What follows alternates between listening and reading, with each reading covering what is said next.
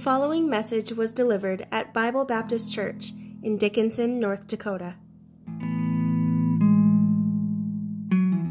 John 13.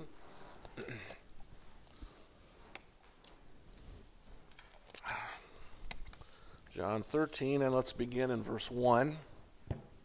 Well, now, before the feast of the Passover, when Jesus knew that his hour was come that he should depart out of this world unto the Father, having loved his own which were in the world, he loved them unto the end. And supper being ended, the devil having now put into the heart of Judas Iscariot, Simon's son, to betray him, Jesus, knowing that the Father had given all things into his hands and was come from God and went to God, he riseth from supper and laid aside his garments and took a towel and girded himself. And afterward he poured forth water into a basin and began to wash the disciples' feet and to wipe them with the towel wherewith he was girded. Then cometh he to Simon Peter, and Peter saith to him, Lord, dost thou wash my feet? Jesus answered and said unto him, What I do thou knowest not now, but thou shalt know hereafter. Again, we're talking about Christ and washing the disciples' feet. Let's pray. Father in heaven, Lord, thank you again for this opportunity to gather in thy name, and Father, around thy word. And Lord, we're uh, uh, uh, praying for thy presence to be here and working in our hearts. Lord, help me to deliver thy word. And Father, help uh, those who are here, including myself, Father, to hear uh, the words that you have for us. And God, help us to be doers of the word, I pray. Bless now, I pray. In Jesus' name. Amen. Again, uh, Christ and uh, washing his disciples' feet. Now, last week we talked about uh, the uh, Christ's concern prior to the feast of the Passover and the institution of the Lord's Supper, verses 1 through 3. Now, before the feast of the Passover, when Jesus knew that his hour was come, that he should depart out of this world unto the Father, having loved his own which were in the world, he loved them unto the end. And supper being ended, the devil having now put into the heart of Judas Iscariot, Simon's son, to betray him, Jesus, knowing that the Father had given all things into his hands, that he was come from God and went to God. So we're talking about, if you will, the fact that Jesus uh, had, there were some things that he was concerned about prior to beginning to wash the disciples' feet, and that was, if you will, uh, the fact that he knew uh, that he was on his way home to heaven, as we find in verse 1. It says here, uh, when Jesus knew that his hour was come, that he should depart out of this world unto the Father. He knew it in advance because he is God in the flesh. He knows the end from the beginning. Verse 3, here in verse 3, it says in, in, that he was come from God and went to God. He was going home, if you will, to heaven by the way of the cross. In Matthew 26, if you look there with me, Matthew 26 and verse 1. Matthew 26 and 1.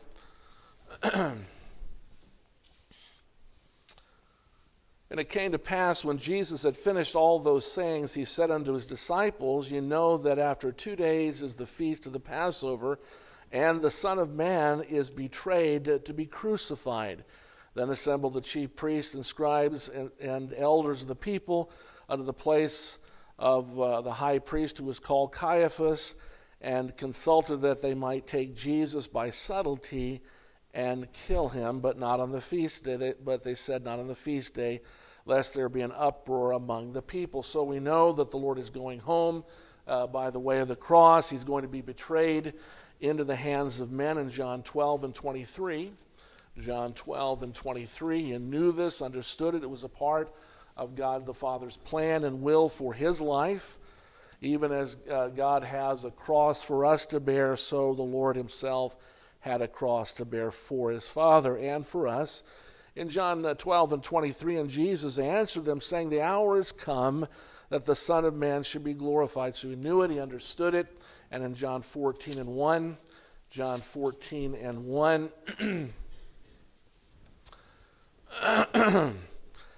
Again, here Christ says, Let not your heart be troubled. You believe in God, believe also in me. In my Father's house are many mansions.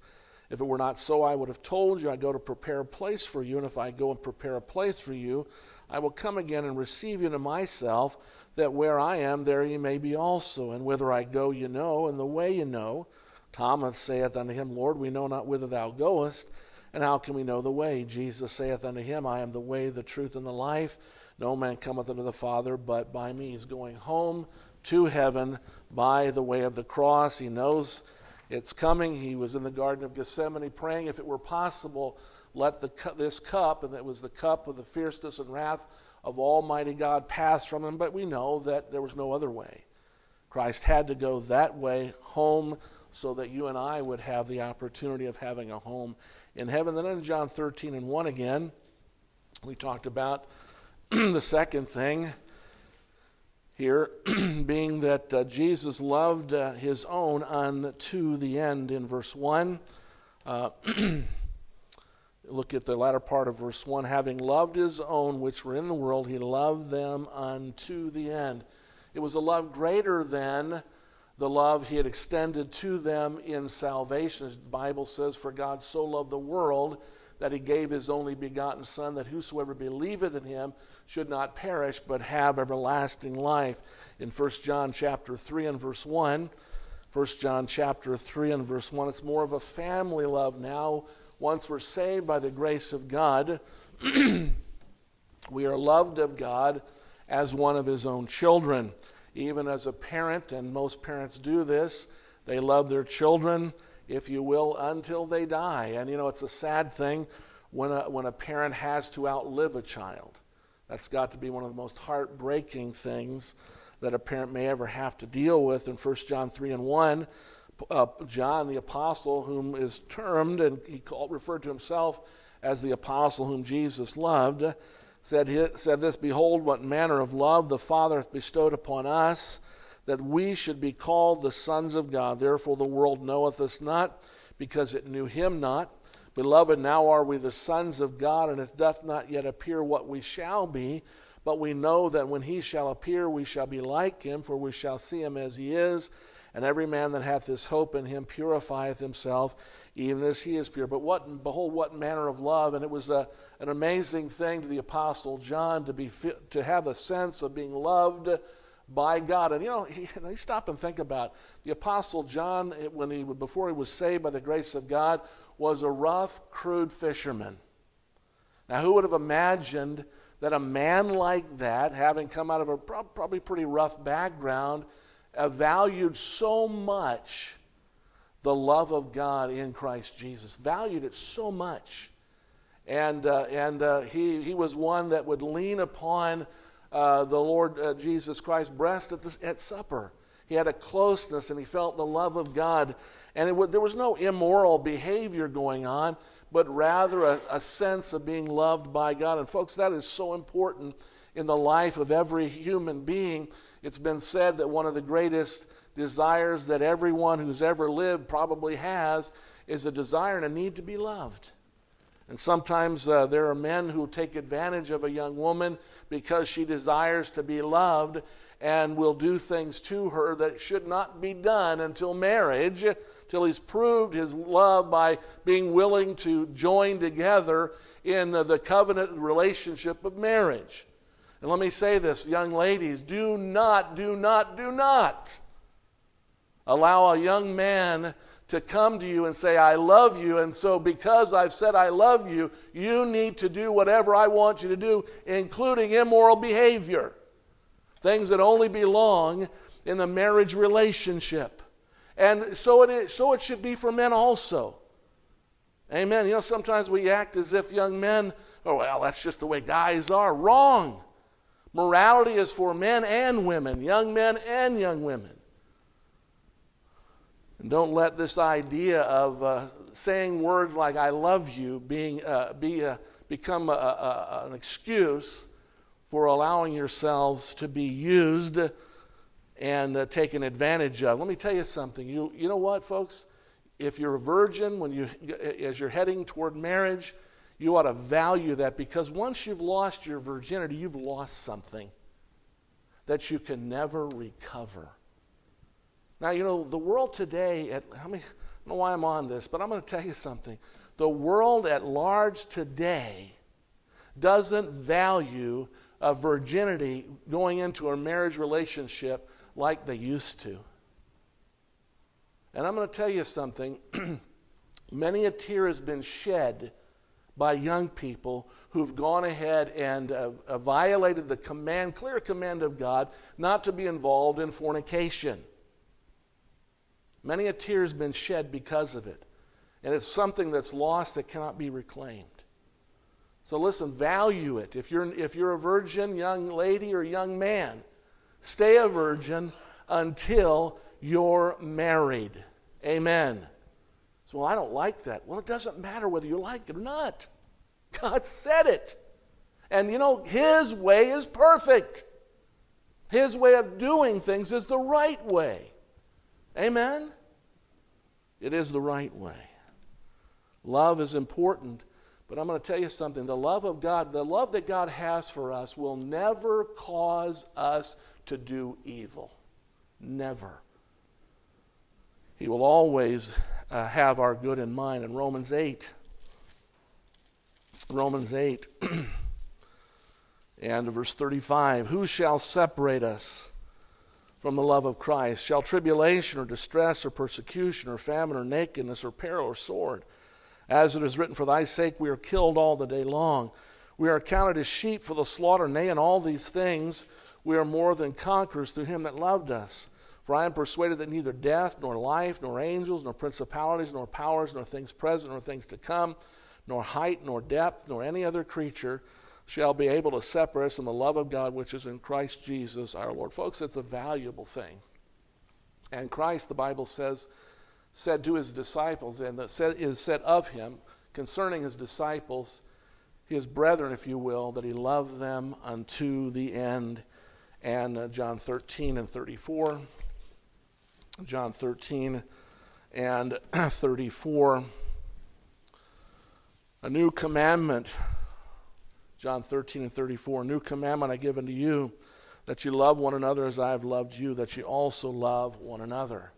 It's important that, yes, Christ loved us, we ought to love one another. But then this morning in John 13 again, uh, looking on, looking a little further into the chapter in verse 4, the Bible says, He riseth from supper and laid aside his garments and took a towel and girded himself. After that, he poureth uh, water into a basin and began to wash the disciples' feet and to wipe them with the towel wherewith he was girded. Then cometh he to Simon Peter, and Peter saith to him, Lord, dost thou wash my feet? You know, Peter was a little astonished.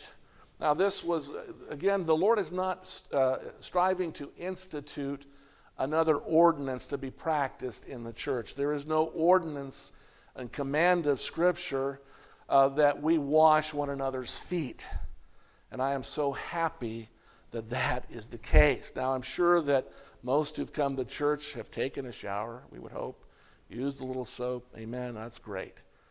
But I'm thankful we don't. And, and the, the, this was a customary practice for people to come to someone's home and they would make themselves servants to the visitor and they would wash their feet because they wore sandals. And they would wash their feet and help them to come in, and things would be clean and what have you. It was customary, not commanded by the Lord. The Lord is not commanding that we observe foot washing. Now you say, well, I know some churches that do it. Whatever. If they want to do it, fine. Let them do it. I'm not necessarily here to criticize the practice of foot washing.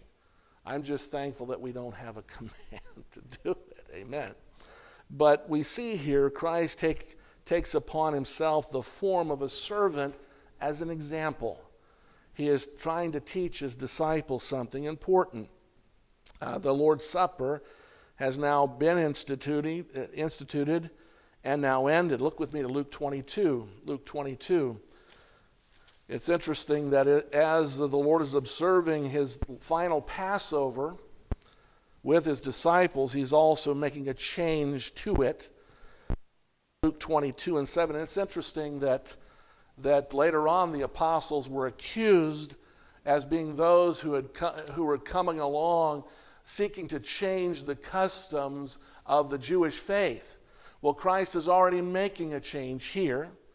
And uh, when they sought to make a big deal out of the Sabbath day, the Lord observed the Sabbath day, but He began to move them away from this idea of worshiping on the Sabbath day, but rather than our worship is now moved from the, uh, the, the seventh day, or the, yeah, the seventh day being the Sabbath day, uh, to the first day of the week being Sunday. But in Luke 22 and 7, Luke 22 and 7, then came the day of the unleavened bread when the Passover must be killed. And he sent Peter and John, saying, Go and prepare us the Passover that we may eat. And when uh, and they said unto him, Where wilt thou that we prepare? And he said unto them, Behold, when ye are entering into the city, there shall a man meet you, bearing a pitcher of water. Follow him into the house where he entereth in. And ye shall say to the goodman of the house, The master saith unto thee, Where is the guest chamber where I shall eat the Passover with my disciples? And he shall show you a large upper room furnished, there make ready. And they went and found as he had said unto them, and they made ready the Passover. and when the hour was come, he sat down, and the twelve apostles with him, and he said unto them, With desire I have desired to eat this Passover with you before I suffer. Again, he knows he's about to go to be uh, unjustly judged and beaten and then crucified. He said, For I say unto you, I will not uh, any more eat thereof until it be fulfilled in the kingdom of God. And he took the cup and gave thanks and said, Take this and divide it among yourselves. Now, there's a little bit of a change here going on. He's emphasizing something here that uh, needed to be emphasized. In one sense, Christ was going to fulfill the prophetic part of the Passover feast instituted in Exodus chapter 12. There was a prophecy, uh, in a sense, concerning Christ. He would fulfill it. And as he's fulfilling it, he is making a change to it and making it a different kind of observance. Verse 18 For I say unto you, I will not drink of the fruit of the vine until the kingdom of God shall come. And he took bread and gave thanks and brake it and gave unto them, saying, This is my body which is given for you. This do in remembrance of me. Likewise also the cup after supper, saying, This cup is the New Testament in my blood which is shed for you. So there's a change going on. And This same observance is what Christ is dealing with in John 13. This supper is the, the observance that Christ is dealing with and making a change to. It's ended, and as it is ended, then he is, if you will, uh, taking a different, uh, uh, making a different application in John 13 again in verse 12. John 13 and verse 12, he is uh, beginning, uh, he's, he's changed it to the Lord's Supper. They've had the supper afterward in, in uh, verse 12. So after he had washed their feet and had taken his garments and was set down again, he said unto them, Know ye not what I have done to you? Ye call me Master and Lord, and ye say, Well, for so I am. If I then, your Lord and Master, have washed your feet, ye ought also to wash one another's feet. For I have given you an example that you should do as I have done to you. Verily, verily, I say unto you, the servant is not greater than his Lord, neither is he that sent greater than he that sent him. If you know these things, happy are ye if you do them. Now, again, he's not, he's not saying we need to observe this, uh, this as an ordinance. There are two ordinances in the lo- local church, if you will scriptural baptism that makes you a member of the local church, after you're saved by the grace of God, you're scripturally baptized by the authority of the Baptist church. You become a member of that church. And then there, the only other ordinance is the ordinance of the Lord's Supper, which is a memorial service and done as often as you choose to do it in a local church. There's no set amount of times, but it's to be observed as a memorial for what Christ has done. But uh, what Christ is doing is giving them an example giving them an example as being their master. And he said it in verse 13 You call me master and Lord, and you say, Well, for so I am. If I then, be your Lord and master, have washed your feet, ye also ought to, to wash one another's feet. For I have given you an example that you should do as I have done. Here's the master, the leader. And what we see in, a, in one sense is the, the uh, exercise of. Uh, uh, servant leadership in the sense that here the leader, the master, is serving those that he's in leadership over. And uh, he gives the great example as being the master. He is God serving his people. And what a blessing that he gave this example, an example that we should look to in Matthew 20. Matthew chapter 20. The Lord Jesus Christ expresses this in Matthew 20 and verses 20 to 28.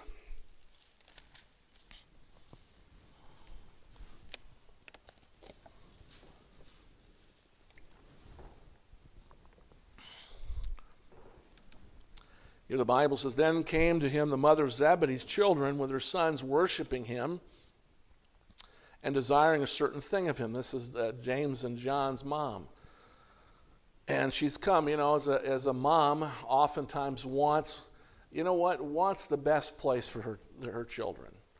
It's not necessarily a, a, the right thing in this instance, but, you know, the Lord ne- doesn't necessarily rebuke her for it, but He's going to correct some things here in the thinking.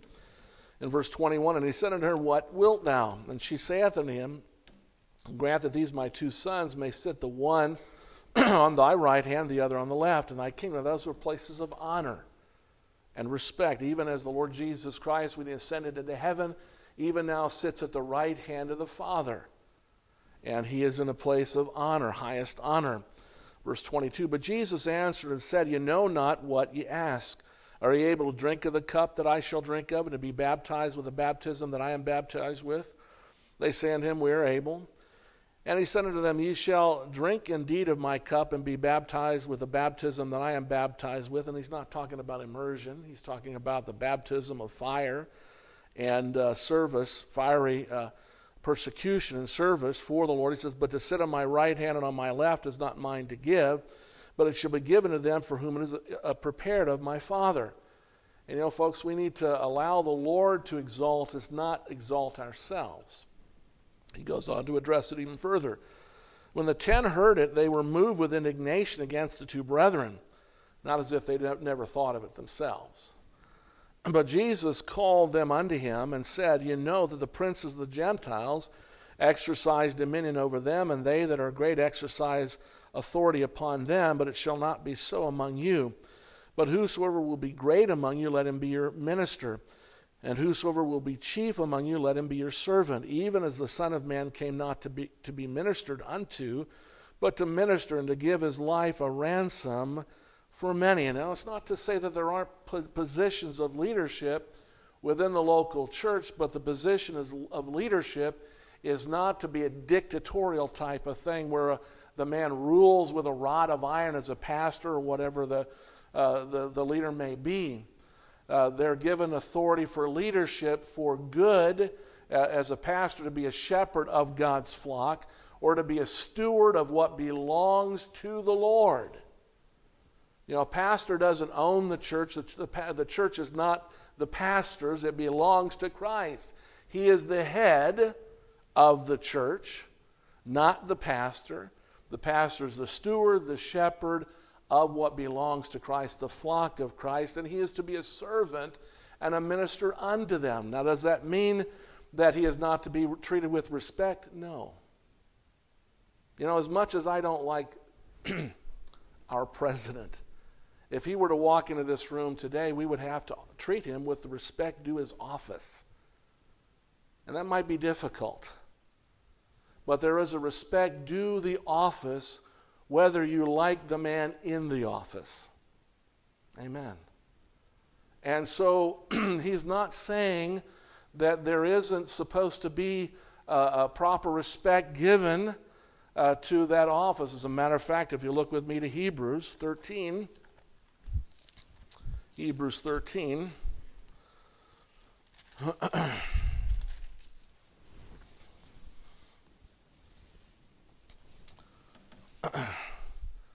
Bible says here in verse 17, obey them. And this is this is some difficult wording for some.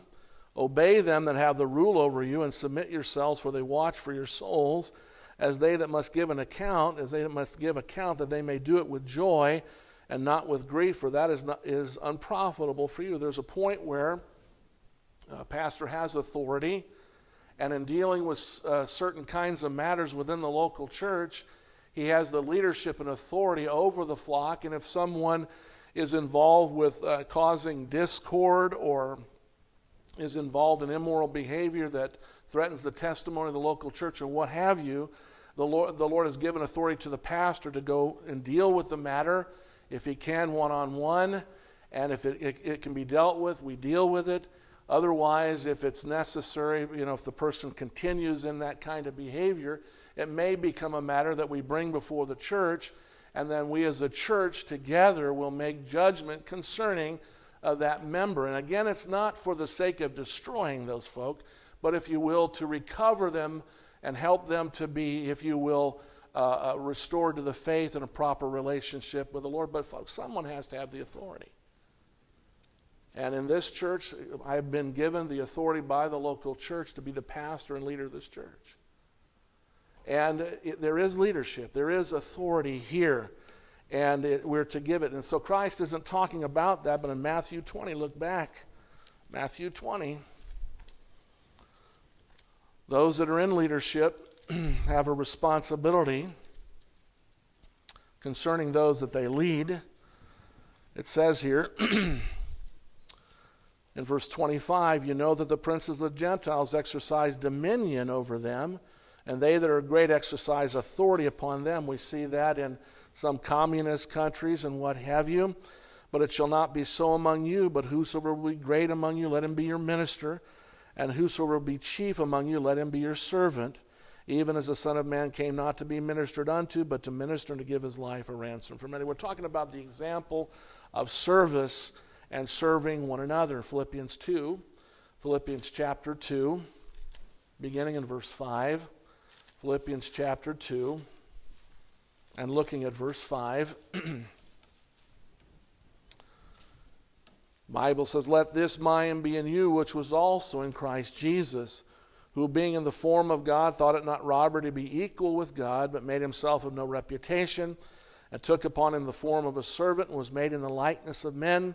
And being found in fashion as a man, he humbled himself and became obedient unto death, even the death of the cross. Wherefore God also hath highly exalted him, and given him a name which is above every name, that at the name of Jesus every knee should bow of things in heaven and things in the earth and things under the earth, and that every tongue should confess that Jesus Christ is Lord to the glory of the Father. You know, to God be the glory, great things He has done. And, folks, He's given us a great example in the Lord Jesus Christ concerning, if you will, being a servant uh, to the, uh, uh, the church, if you will, Matthew 23. Matthew 23 and 1.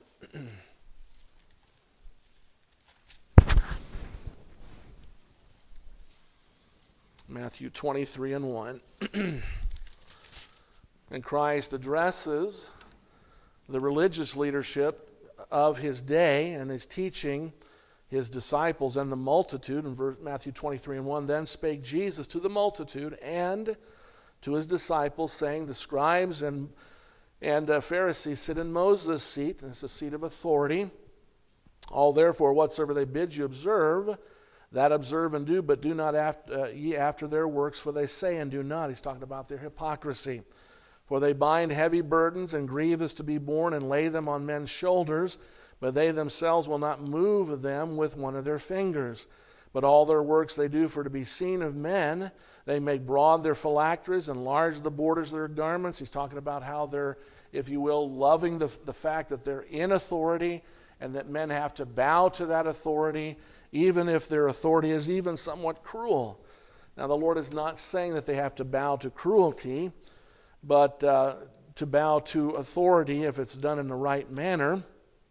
He says here uh, in verse 6 and love the uppermost rooms at feast and chief the chief seats in the synagogues and greetings in the markets and to be called of men rabbi rabbi. But be not ye called rabbi for one is your master even christ and all your brethren. And no man and call no man your father upon the earth for one is your father which is in heaven neither be ye called masters for one is your master even christ but he that is greatest among you shall be your servant and whosoever shall exalt himself shall be abased and he that humbleth himself shall be exalted. So there is a, a mindset there is a heart behind the idea of servant leadership and that is the heart of humility that God may have given that uh, leader a position of authority, but not to be abused and not to abuse people, but to serve them in the capacity God's given them in Acts chapter 6. Acts chapter 6. we'll begin in verse 1. Acts 6 and 1.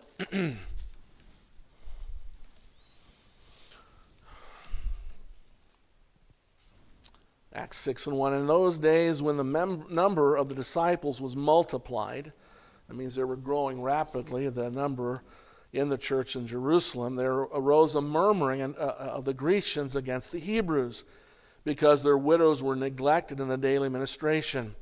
Then the twelve called the multitude of the disciples unto them and said, It is not reason that we should leave the word of God and serve tables. Now, what it was saying, what he's saying is that they had been serving doing menial tasks, serving members of the church all over the place, and they were very busy with it to the point they were neglecting one of their chief and most important services to the local church, and that was a prayer and the ministry of the word. He says, Wherefore, brethren, look ye out among you seven men of honest report, full of the Holy Ghost and wisdom, whom we may appoint over this business, but we will give ourselves continually to prayer and to the ministry of the world. Now, you know what an amazing thing that God had to have spiritual people to do the menial tasks.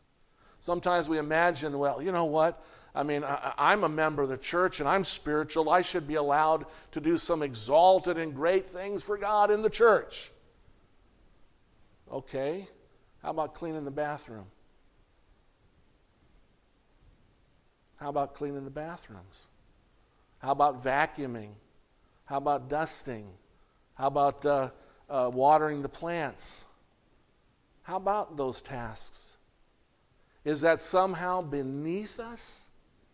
Now, I'm not saying that I think that there's a problem with that kind of a spirit. But, folks, when we imagine, when we imagine that we're too good and we're above those kinds of tasks, something's wrong with our spirit. Amen? We need to be willing to do what the Lord was willing to do. He laid aside his garment, he, he's laid aside his, his, uh, his coat his, that was woven from top to bottom. I mean, something that couldn't be rent or what have you. He took it, laid it aside, and he made himself a servant to his brethren. He said, I'm willing to do the least of these kinds of things. You know, the Bible says, He that is not faithful in that which is least is not faithful in that which is much. You know, sometimes we don't think that it's important that if we've been given a duty and responsibility, that we don't have to show up and do it. Listen, if you're on the list to sing and, and what have you, if you're sick, that's one thing. But you know, you, if, you're, if you're going to serve in a particular capacity, be prepared. When you come, be practiced, be ready, be faithful, be on time. Amen? because it's important. You know, it's amazing sometimes to me how people will go to great lengths to be to work on time, to do a good job. And, and you know, when we talk about serving God, we ought to do our best on our job. Do our best. The Bible says, whatever we do, whether it be eat or drink, do all to the glory of God. Do our best. But then when it comes to doing something down to the house of God, doing something for the Lord in the church, you know what we do? We settle for being a do flunky. We settle for being late, not being prepared.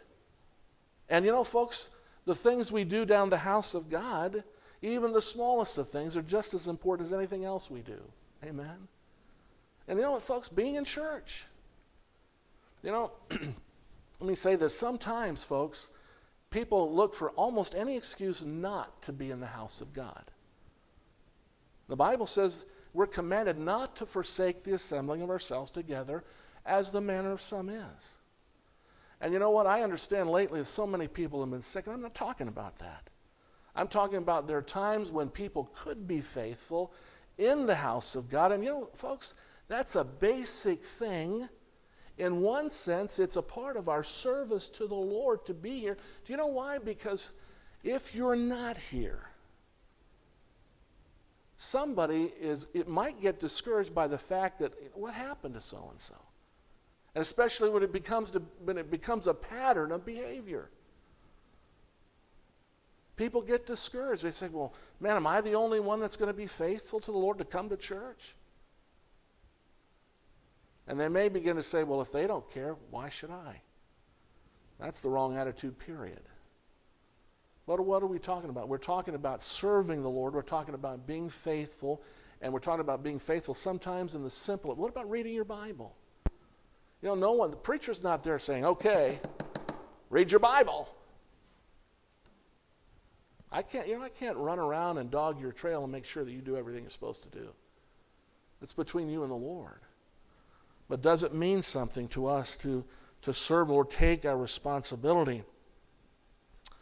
If you will, look with me to 2 Corinthians 11. 2 Corinthians 11. look at verses 7 through 9. 2 Corinthians 11, verses 7 through 9. Having, uh, having, uh, have I committed an offense in abasing myself, that she might be exalted, because I have preached to you the gospel of God freely. I robbed other churches, taking wages of them to do you service. And when I was present with you and wanted, I was chargeable to no man for that which was lacking to me. The brethren which uh, came from Macedonia supplied, and in all things I have kept myself from being burdensome unto you, and so will I keep myself. Now, this is uh, sad because the Apostle Paul is writing to the church at Corinth. They are questioning his apostleship, they are critical of everything that he's doing. And he's saying to them, listen, you know, in 1 Corinthians chapter 9, we won't read the whole chapter, but you look back to that chapter, Paul reminds them that, you know, he had the authority not to work and to be required that the, the church there take care of them and pay them and, and what have you, because they were serving the Lord. In the Old Testament, the Levites uh, were, were, uh, did not have a portion, did not have an inher- inheritance. The Lord was their inheritance. And, you know, they were to eat of the sacrifices and partake of the offerings given to help, uh, help them to be able to be taken care of so that they could serve the Lord themselves. Now, here Paul is saying, I robbed other churches. Now, he's talking about those that are willing to give to support his ministry in the Lord's church. Come on in. I'm finishing up Sunday school here. But uh, you know, the problem was their attitude and their spirit. They were not willing to help. In Acts 20, Acts 20, but Paul was willing to put up with it anyway. Acts 20, and look at verse 33 to 35. Paul, speaking to the elders of the church at Ephesus, said this I have coveted no man's silver or gold or apparel. Yea, yourselves know that these hands have ministered unto my necessities and to them that were with me, and I have showed you all uh, things how that so laboring you ought to support the weak, to remember the words of the Lord Jesus, how he said, It is more blessed to give than to receive. And so we see, if you will, the heart of a servant when Christ uh, took, took himself and, and washed the disciples' feet. It was to give them an example of what it was to be a servant leader. And uh, he did so. He was an example of that. And, and the Lord would have us to be willing to serve one another. But we'll continue this next week. Let's pray.